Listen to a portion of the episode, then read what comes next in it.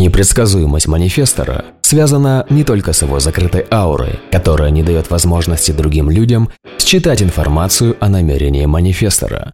Со стратегией информировать вроде бы все понятно. Это целиком и полностью ответственность, которая ложится на плечи самого манифестора. И как бы ни хотели эти другие, манифестор не станет быть более предсказуемым, если сам не решит для себя следовать своей стратегии.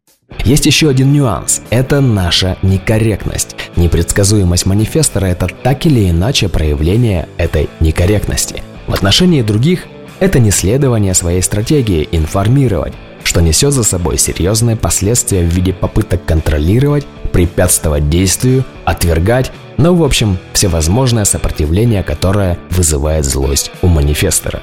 Но есть еще непредсказуемость в отношении себя самого – и это совершенно другая история. Стратегия здесь абсолютно бесполезна на первый взгляд. Информировать самого себя – это даже звучит как-то глупо. Как это будет выглядеть? Так, уважаемый я, сейчас мы пойдем и запустим пару дел. С таким подходом скоро придется проинформировать себя, что вы идете подлечить голову и пожить в номере с мягкими стенами и без дверных ручек месяцев так на полгода. Но если посмотреть глубже, именно из-за неследования своей стратегии манифестор становится непредсказуемым не только для других, но и для себя самого, что, на мой взгляд, гораздо страшнее. Как это происходит? Манифестор что-то начал делать, не проинформировав об этом тех, кого эти действия затрагивают. Моментальная реакция со стороны людей – это сопротивление. Ответная реакция самого манифестора на сопротивление – это злость. Злость – это энергия, на которой манифестор все равно должен сделать то, что хотел, защитив себя и свои намерения, прорвав сопротивление. И у любого манифестора есть достаточный запас этой злости. Каким бы спокойным он ни казался, это неотъемлемая часть механики манифестора.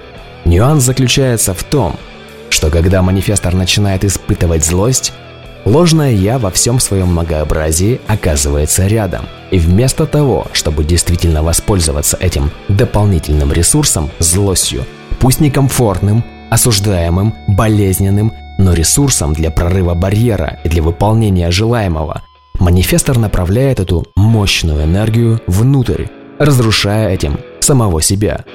Как только появляется злость, а это маячок того, что стратегия забыта, а голос внутреннего авторитета не замечен. Ложное «я» включается в работу.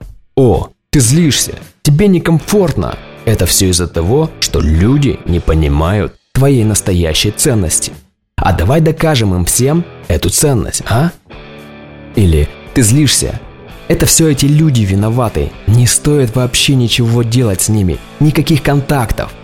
Порвемся связи.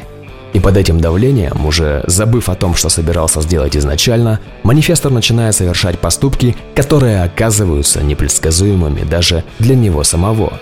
Сделать какие-то совершенно необъяснимые вещи под диктовку ложного «я», затем пожалеть об этом, опять разозлиться уже на самого себя, снова ложное «я», как джин из бутылки, снова непредсказуемые поступки, и так по кругу. Тем ложного «я» для каждого отдельного взятого манифестора наберется приличное количество. И звучать они будут по-разному, но приводить будут к одному и тому же – непредсказуемости для самого себя.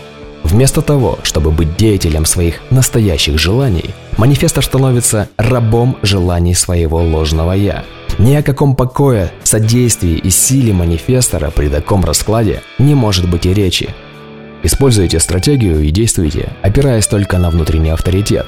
Зачем усложнять жизнь самому себе, да еще такой дорогой ценой? Для этого есть много желающих со стороны, которые с удовольствием этим займутся совершенно безвозмездно.